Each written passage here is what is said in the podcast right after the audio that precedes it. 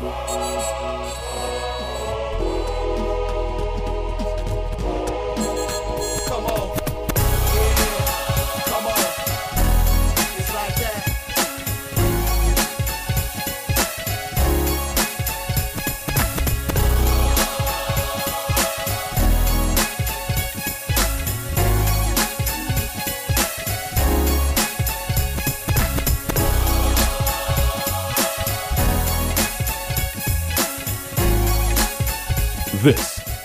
the Urban Perspective. Well, guys, um, sorry I wasn't able. I wanted to stream this, but uh, was having some issues there. But definitely wanted to kind of wrestle with some thoughts in light of the most recent situations that puts race right in the front uh, of our faces again. Uh, the situation with the young woman in the park and the black man who filmed her, and then obviously George Floyd, uh, who was uh, murdered uh, on on camera with an officer putting his knee on his neck for several minutes, to which he screamed several times that he couldn't breathe. He couldn't breathe. Uh, but there, uh, there was no let up. Unfortunately, there was no let up on what happened, and George Floyd is no longer with us.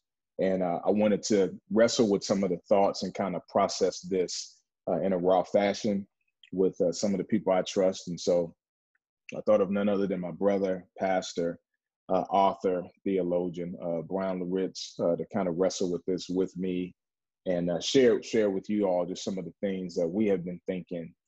And uh, Bryan, that the theme I, I keep that keeps ringing in my head uh, is this idea that black men are unarmed and dangerous. That even when we we we don't have anything um, just the very our very presence is somehow threatening.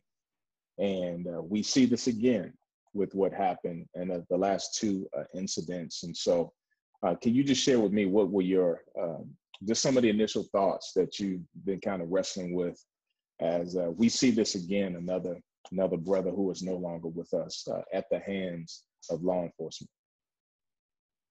Yeah, Jerome, this is uh, you know, this has been a it's been a tough week, brother. Um, in in more ways than one. You know, um, yeah, I'm sure we'll talk about the Central Park incident maybe a little bit. Um, you know, here you have an African American man uh, bird watching, and um, you know, Yeah. uh, all of a sudden, you know, he's getting the cops called on him, and it's a it's a it's a racist outburst. Uh, and then you have another brother who, you know, um, did something he shouldn't have done, you know, um, forging a check or some kind of act of forgery is is what they're accusing him of. Um, but in no way, shape, or form does that even remotely justify what happened to him. And then I watched the video, and um, I got to be honest with you, Jerome. And I know it's going to sound crazy. That was, if not as disturbing as the Ahmaud Ar- Arbery video, maybe even a little bit more. And here's why. For me, it's it's the image of a, a white person's knee on a black man's neck who's pleading, right? So literally, what you have is a posture of power versus powerless. Mhm. Then you have bystanders pleading with this cop to do something. And then he's got almost kind of this smug look on his face, uh, if not an all out, you know, grin on his face with his hands in his pockets. Um, brother, that that rocked my world. Like that, the the the reaction I had to that was was deep. It's it's almost like Jerome. Um, I don't excuse you. You know, in past incidents, you know, where where a cop who happens to be white kills an African American man, and you know it goes to court, and and the argument is, well, I didn't know what was in their hand, or they moved suddenly, or whatever. O- okay, I, I have a problem with that, but this is in a completely different category. The brother was handcuffed. He hmm. posed no threat to you. And you call it what it is, you murdered him. Brother, I was I know that's what more than what you asked for. I was deeply disturbed. Yeah, yeah. I mean, I've I felt um, similar sentiments. I couldn't I couldn't watch the whole thing. I, I just couldn't. I, I couldn't finish it because um, I it was bringing me to tears. I felt rage. I felt frustration. I felt just a myriad of emotions. You know, as I watched this, and you know, he's pleading. People around him are pleading, but not one of the other officers said anything. Um, and, and it was just like this is acceptable. It was almost as if this is what you deserve. This is what you're worth. And while they were fired, they get to look for another job in the meantime. Right. Right. And and George, Mr. Floyd is is no longer with us. And right. you know, it, it was just uh, you know, here we go again. And I'm tired of the evangelical response that these are isolated incidents. We have too many names Sandra Bland, Trayvon Martin, Tamir Rice, Ahmaud Arbery. Um, now here, here we are with, with George Floyd, Eric Garner, um, and the the list continues. And these are the ones that were captured on film. Right. I mean, remember the one in South Carolina where he shot the man in the back seven times. Yep and then threw the gun, threw a gun by his body, his dead body. And if that was not captured on film. And so I, I just, I'm, I'm really hoping that evangelicals that want to say these are isolated incidents just get rid of those excuses and we'll enter into a place of, of solidarity. And so, man, Bryan, I'm I'm tired, man. Yeah, I, I, I, share your fatigue. You know, I was telling a couple young brothers that, you know, I've been pouring into. I said, you know, my younger days, I would see stuff like this, and the predominant emotion I battled was rage, and would have to really ask God uh, to not let my anger cross the threshold from righteous indignation over into just outbursts uh, bitterness, whatever. At this stage of my life, Jerome, it's like the pendulum has swung all the way to the other extreme. The predominant emotion I have to battle now, having seen so much of this and knowing how the movie typically ends, mm-hmm. the emotion I'm battling is a sense of cynicism. You know, of course this gonna this happens to us of course these cops um, aren't going to have justice um, meted out to them. Of course they're going to get out. And so that's what I have to, that's what I have to fight.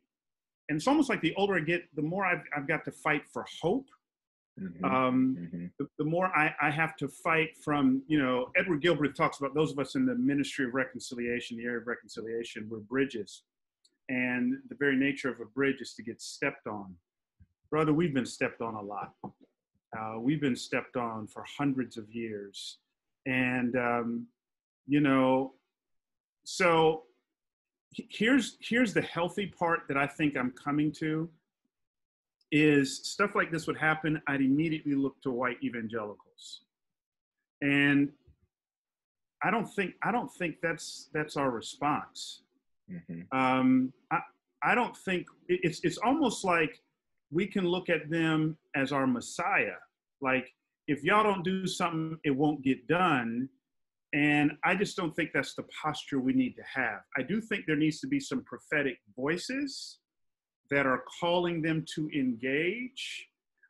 But even then, it's best that those prophetic voices share their ethnicity. You know what I'm saying? So I, exactly. I want us to yeah. be careful to go, yeah, that's an issue, but but I can't let their response or lack thereof keep me and handcuff me from what I know needs to be done. Does that exactly. make sense? No, absolutely. I think I'm done looking. I mean, I never, to to be quite honest, would look for white evangelicals in a sense of being a source of comfort, um, because and that's not even their role. I mean, I mean, I, I mean, Christ fills that role, but but even sadly though, I it's it's hit or miss even for solidarity. You know, here, here's what I was thinking about, and a comedian said this, Michael Che. Um, he he said, you know, just when everything initially happened with Trayvon Martin, and you know, he said it jokingly, but I still I still felt like there was it was profound. He said, "We can't even get matters," and he said that it's just Black Lives Matter. He said you're arguing with us about matters. Right. And so the immediate response is all lives blue lives or it was like we we can't even get matters right right and so and so i'm not surprised but but what's worse is we can't even get matters right. from a good section of white evangelicals right claim the doctrines of grace and truth and the biblical orthodoxy, but somehow they jump over mourning with those who mourn. That's and right. we're told, Black people are told how to process their pain while right. the blood is still on the pavement. That's right. That's right. And, um, you know, th- they don't even create a space uh, within their churches for us to lament. So here you have a whole group of people who's been traumatized. Mm.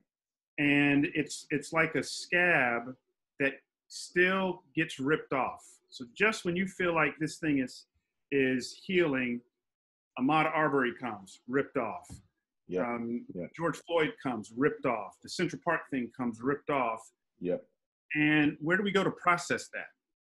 You, you, do, do you know what I'm saying? So um, that's why I think is one of the beauties of the Black Church, and it's it's going to sound a little bit strange coming from me because I've always championed the multi-ethnic church, but I've never done so um, to the exclusion of the black church because I, I, think the beauty of the black church is it allows for us to process, it allows for us to lament, and it is constantly giving back to us a sense of dignity, which is why you go to the black church, yeah. you know, it's always brother so and so, sister so and so pastor so and so. These are these are terms of dignity. Um, my concern in the white church is, you know, Korie Edwards says something very interesting. That a multi ethnic church um, will only be successful um, per the comfort of the white individuals. And I got to tell you, in my experience, I hate I, I hate what she's saying, but she is spot on. Um, and so when we talk about Black Lives Matter, that's an uncomfortable sentiment and statement to so many white evangelicals. And what they want to do is they want to parse it ideologically, parse it theologically, parse it politically. And I'm going, I'm not even going down those those roads to me, that's a statement that's hooked into the imago Dei. Absolutely. I'm made in the image of God. And when I say I'm made in the image of God, a healthy biblical anthropology says that's not just my spirit. See, eh, don't go Gnostic on me. The Gnostic said the spirit is good, the flesh is evil. Well, Psalm 139 says, I'm fearfully and wonderfully made, no caveats there. You know what I'm saying? when we get to heaven, our glorified body isn't just going to be spirit, Jerome, as we all know. It's going to be flesh and blood, and that flesh and blood is going to have color and ethnic dis- distinctions. So that's Revelation 5, Revelation 7. So a healthy, robust anthropology, God would have no problem saying, Yes, I created you as a black man. Yes, I created you as a black woman. And because I've intentionally created you as such, you matter and not just your soul, your spirit, but also your body. Yeah, and this this is what gets me just the glaring hypocrisy. So there's a championing championing of pro-life, but in reality it's pro-birth because you don't care about me outside of the womb. In many cases, I'm not going to paint all white evangelicals with a broad stroke, but but many they just show the duplicity to where this is wrong or you need black people need to talk about this but it's is almost as if we can't talk about both. Like for instance i agree with the sentiment black lives matter. It doesn't mean i embrace every aspect of the organization. Yeah. But black people aren't afforded aren't afforded nuance right and and again we're told how to lament, what to lament, and we need to get all the facts. Well, uh, facts do matter, but does that matter in mourning, in solidarity, in caring? Right. And so, and and what's this is what trips me out just about a, a large section of white evangelicalism is just the glaring hypocrisy, and even when you show it to them, there's a willful ignorance um, to to remain in the dark about the plight of African Americans in this country. That's right. And, you know, that remaining in the dark, Jerome, as we all know, is they've they've crafted a theology that allows them to minimize these issues, right? Mm. So in in their landmark book, Divided by Faith, Faith, yeah. you know, these two white sociologists say, listen, uh, white evangelicalism has looked at issues of injustice, issues of racism as personal and Mm. not structural, right? Yep. So when I craft that theology, and then I now draft statements um, that that talk about how the gospel doesn't is not dealing with issues of social justice or attacking the social gospel. Now I have an excuse not to engage these issues. The problem is, though, is that it lays your hypocrisy bare. If you're going to do that, then I would respect you if you would be all the way consistent. So, to what you're talking about, Jerome, if that's if that's what you're looking at, then do not attack abortion. See, but but the problem is white evangelicals a la carte their social justice issues. Mm. That's the problem, and we're saying we're we're not we're not a buffet item, Right. right? So you can't just pass over us and fight for us before we got here and then ignore us once we're here. So either it's all or it's nothing, but you cannot pick and choose. Right. And evangelicalism historically has been comfortable picking and choosing. Yeah, and and you know the, the uh, David Swanson's re- re- released book "Rediscipling the White Church."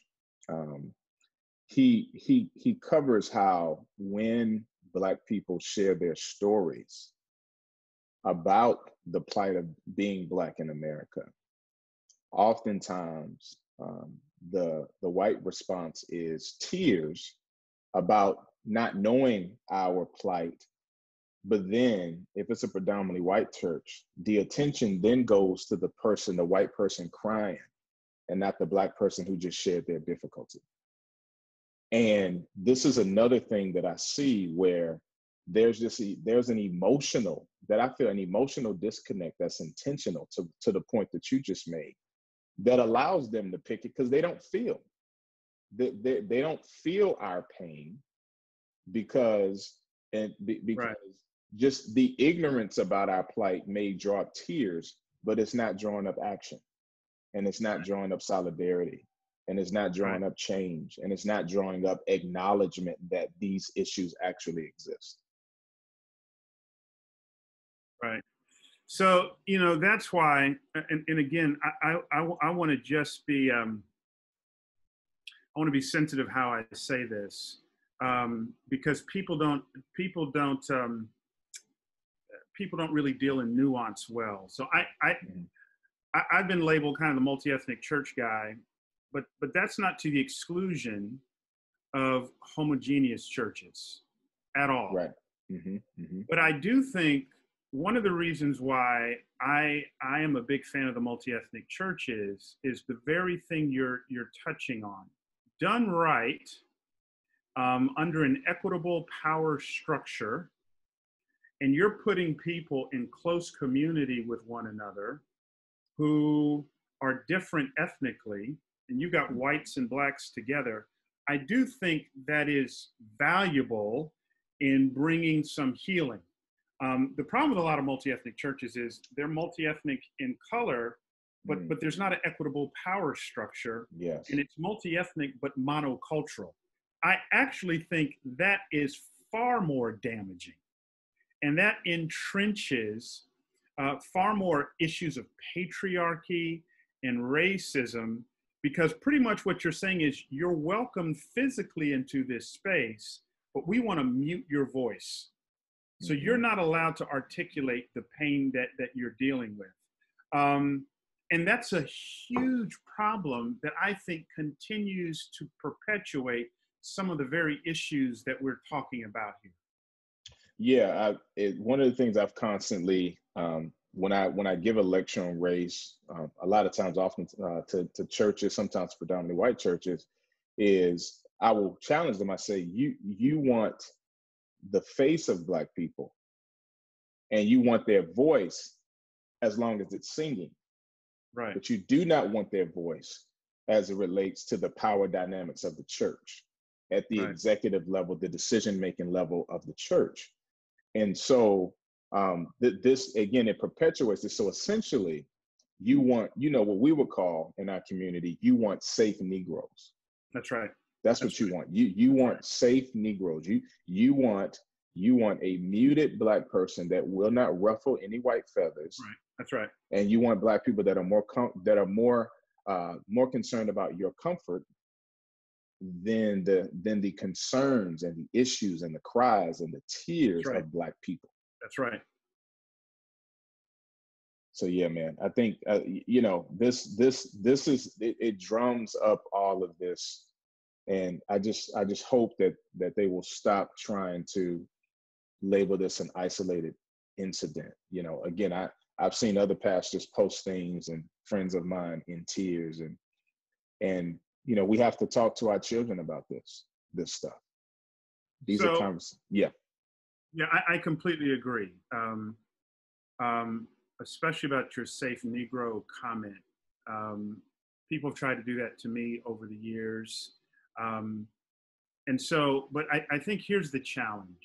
Here, here's here's the challenge for us as Christians is how do we step into these issues, Jerome, wielding a scalpel, but, Mhm. but not a knife? mhm. That if, if that if that if that makes sense. no Um, it it does So uh, both of them going to hurt you. hmm hmm both of them, both of them are going to be uncomfortable. Both of them are, are going to be, um, you know, instruments of pain. But one is going to bring healing, and the other way is going to bring destruction, right? So I, I think as Christians and as as people of color, we got to step into this thing, uh, going, hey, we we got to talk about this. And what I'm about to say, you may not like, you may even leave my church. You, you may even blast me on social media. But I'm fine with that. But the long view is, I think, reconciliation. But, but you can't have cheap reconciliation. hmm You, you know, there's got to be pain here. And so, in moments like these, I got to think of Ephesians 6 12. We wrestle not against flesh and blood right?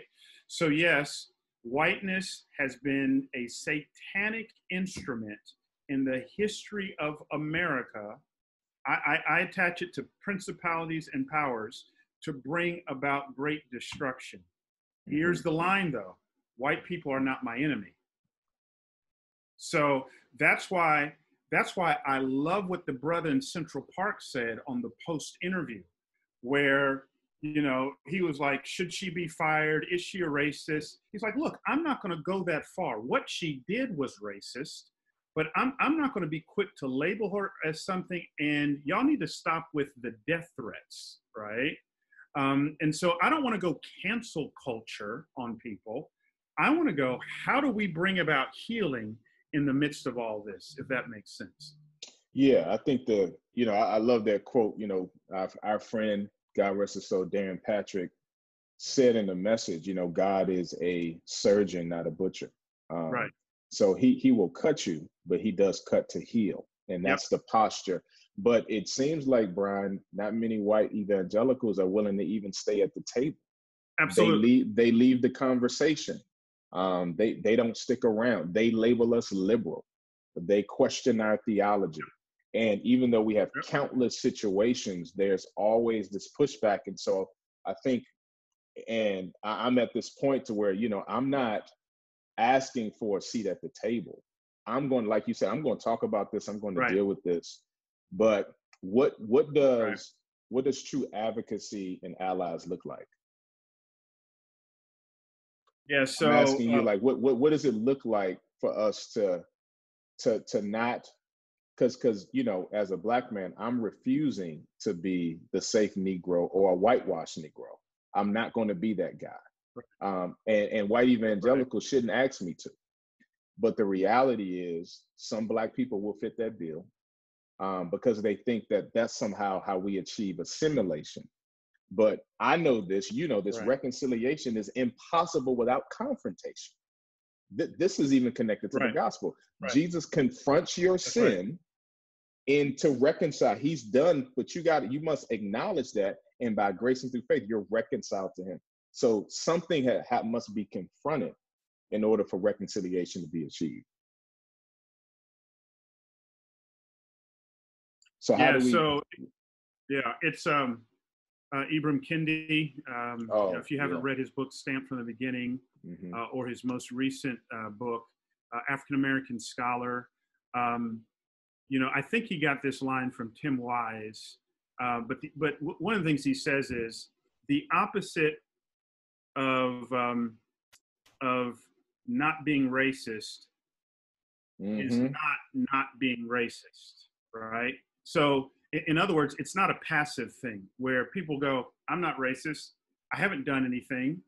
He actually says the opposite of not being racist is to be anti-racist. Anti-racist, yeah. And so, it's not just it's not just good enough to be a Twitter warrior or social media warrior. It's not just good enough to go to a multi-ethnic church or to actually read books um, about it. it. It's what are you actually doing to confront issues of injustice in our society, right? I, I, I think I think that's the posture we have to have. Um, the other thing, though, that we have to be careful of, Jerome, with issues of advocacy is it's almost like I get the impression from some of our white brothers and sisters, they rush in times like these to go, What can I do? What can I do? What can I do? Almost as a hand sanitizer for their conscience. Mm. I'm saying before we rush to that, sit with us. Almost like Job's friends the first seven days when they just sat with him in the ashes. Can you just sit with me? Can you just hear my laments? Can you just receive some of the hard things that I want to say? Be- because you need to hear my heart and you got to be in this thing with me before you're so quick to rush and do. Um, because if you just rush to do without really understanding, now it's almost like we have a Messiah complex. And now we're getting into issues of patriarchy that that patriarchy without peers, you're actually entrenching the problem. Where I'm here to show up and solve and help and do for you. And, I, and I'm saying, no, sit with me first. You know, maybe we need to look at what it looks like to have a relationship, walk in community with one another, um, those things first. And then we can get over to issues of advocacy. How can we actually, and that's where I think things like um, uh, adopting, things like actually joining minority led churches and sitting under their leadership is Mhm. huge. Anything you can do to, to kind of distribute the power you naturally have and to sit under or prop other people of color up into positions of power and then follow their leadership. I think these are some uh, ways that you can actually advocate on behalf of, uh, of people of color. No, thank thank you for that, uh, Bryan. I mean, that's that's that's profound, and it helps. You know, I'm, I'm hoping this is hopefully this will be helpful as we you know we process and then helping others to uh, to understand if if they want to, you know, if if they really want to understand, because the one of the things, and I want to um, talk about the Central Park situation is is just to hold the theological hold to where in every other situation it's understood that the, you cannot legislate the heart except when it comes to a white officer in a blue suit with a black gun pointed at a brown man. Then somehow police brutality isn't a thing. It, it isn't a thing. you know, and so all these smoke screens, black on black crime, abortion, fatherlessness, all the smoke screens are thrown up. But I'm like, no, hold on. If you believe in total depravity, then it can take on any form. And like I said, it can take on the form of a white man in a blue uniform with a black gun pointed at a brown man who's unarmed. Right.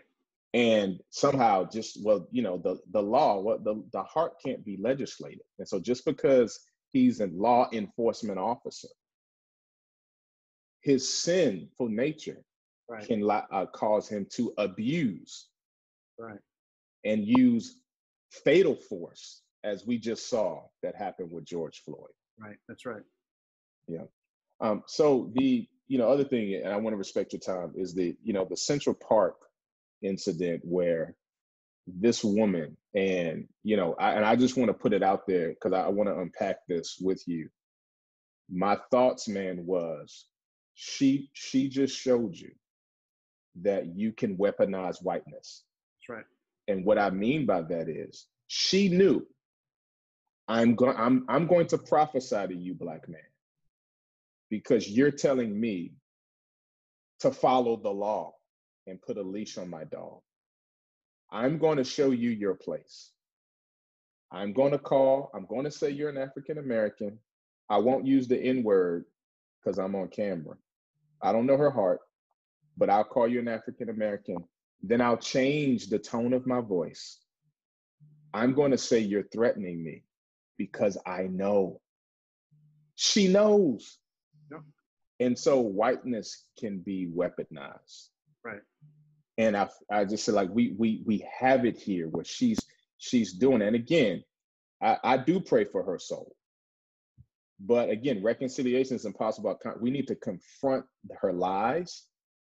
That was a that was diabolical, Right. and it could have cost a man his life. Absolutely. Well, you know, I, I think the other thing, it's a simple point, but I don't think we talk about it enough. So in that moment, not only is she not only is she saying he's not just a man, but he's an African American man, she's also signaling I'm white. Right? And and I think she does so. See, this is this is um this is a scathing indictment on our culture. So he's not just a man, African American man. I'm also announcing in the process that I'm white. And she understands by doing so, that's going to add a sense of urgency. Yeah. So she's playing into all that, right? And I, I don't think these subtleties are really talked about enough. And so, you know, I, I- you know, once again, and someone should compile a list. I'm sure they have. I mean, you got African Americans sleeping in a in a um, in a common area at Yale. They, they got they get the cops called on them. Botham Jean is having ice cream on his sofa in his own apartment. He ends up dying. This brother is bird watching, and you're just you're just going, where are the safe spaces for us? And it just doesn't seem like there are any safe spaces for us. And, and you know, how many brothers do you know birdwatch? Oh, I don't know too many. You know, now, now don't hear me. I'm not Yeah. questioning his his black. Yeah, you're not questioning his blackness. I know. Yeah. but he's bird watching. You know what I'm saying? And he is calling her out on doing something she knew to be wrong. And this ends up happening to her. And what is her response? He's ruined my life. You know, I'm getting death threats. This has cost me my job. Well, at least you still have your life. Because the flip side is we lose ours quite frequently. So, you know, this is um it's extremely disheartening. The other thing, you know, the famous Malcolm X quote, he said, everything below Canada is the South. and his point, Malcolm X's point was don't don't drink the Kool-Aid and think it's just bad below the Mason-Dixon line. Um, below the Mason-Dixon line does not have a monopoly on racism hmm if I could update the language today, racism is not quarantined, right? It's everywhere. So these past stories New York City, Central Park, Minneapolis. So you've got Midwest, you've got Northeast, all of these things right in the middle of it all. So, um, yeah, it, it was devastating. Yeah. So, to your last question, man, is where are we safe? Um, h- how do you, how would you counsel us where it seems like our safety is contingent upon the comfort of the white people that are in our proximity? How do you respond to that? You know, it's look. Um, you know, I, I, I spent the last four years in California, which is supposed to be a, in the Bay Area, which which is supposed to be a bastion of um, of, of progressives. Um, so there's there's the line between idealism and reality, right? And you can be as ideal as you want and believe the best in other people, but there is reality, and we've got to walk in wisdom. Um, man, on cool Bay Area mornings, I might I might have my sweatshirt on, but I don't put that hoodie over my head. I just I just don't. Um, I hate that, but I'm a large black man. I don't. Um, if if if there's a white person walking in the same direction, uh, a significant distance ahead of me, on my morning prayer walks, here I am talking to Jesus, right? Um, I will do something intentionally to announce my presence. Walk a little heavier, you know, scuffle my feet. I don't want to startle anybody. There have been times, Jerome, where I've literally gone to the other side of the street. These are just practical things that I absolutely hate doing. But man, as a matter of survival, I've got to do it. Now I've got three teenage boys. My two older ones are driving. And of course, what's the first driving lesson we give them? It's not here's the gas, here's the brakes, here's what you have to do, not if, but when you get pulled over. Hands visibly present. Um, don't make any movement without announcing and asking for permission. Uh, sir, can I go into the glove box to get my registration? Um, don't get angry. These are things that I think we just, they, they're not ideal, but they're things that we have to do because I need my kids to come home safe to me, man. My wife needs me to come home safe. So I just have to implore walking in wisdom. Um, I, I think that's where we're at as African Americans. And I just want to say, because people will see this, we're not acquiescing. That statement isn't an acquiescing to white supremacy or white comfort. It's acknowledging the reality of the myriad of ways that sin plays out Yep. because of white supremacy and racism. Right. We're not acquiescing saying that this is acceptable. We're saying that we we recognize that, especially in America, that we have to acknowledge certain things, that the playing field is not as level as people want to think, Right. especially socially. Right. That socially, Yep. the playing field is not level. Not at all. Not at all. Yeah. Not at all. But thank you, man. Thank you for just kind of processing, man. Would you uh would you mind praying for us, man? Just Yeah. just praying for our country. And thank you for being in the fight, Jerome. No, thank you. Thanks. Lord Jesus, um, we we lament, Lord God, over the persistent injustices in our nation, especially, Lord God, as it relates to issues of race and ethnicity. God, we're reminded of the words of Paul when he said, In your anger, do not sin, which means it is possible to be angry and to be righteous. Mhm. So, Father God, we do pray for godly, righteous indignation Mhm. in the name of Jesus. We don't we don't rush to a cheap kind of reconciliation. Lord, we we lament these things. Uh, we we get angry about these things, and we also pray, Lord God, uh, not for vengeance, because vengeance is yours. That's what the scriptures say. But we do pray for justice. Mhm.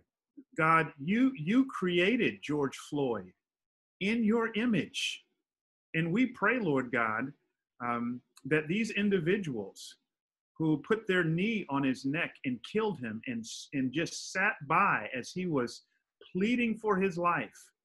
We pray that they would come to justice, Lord Jesus. But we pray the same thing, Lord God, for those who took the life of Ahmaud Arbery, Lord God. We pray for justice in the name of Jesus, Lord God. But Lord God, as as we are on this long walk, um, God, may we may our hearts be protected from bitterness. May our hearts be protected from cynicism, Lord God. Mm-hmm. Somehow, some way, Lord God, may we may we love. We pray for an army of white advocates, Lord God, who would stand up and fight with us as we fight for us, Lord God, not just in the womb, but after we are here, Lord. Yes, yes. God, we pray that, Lord God. So, so, so may we be more than Twitter or Instagram or Facebook warriors, but may we actually, as my grandmama used to say, put some shoe leather to this thing and and be, as Martin Luther King Jr. said, drum majors for justice. In the name of Jesus, we ask all these things. Amen. Amen. Amen. Dr. Loritts, thank you so much. I appreciate your wisdom. I appreciate your voice on matters like this. And uh, thank you. This was helpful. Thank you, man. Appreciate you. All right, man. All right.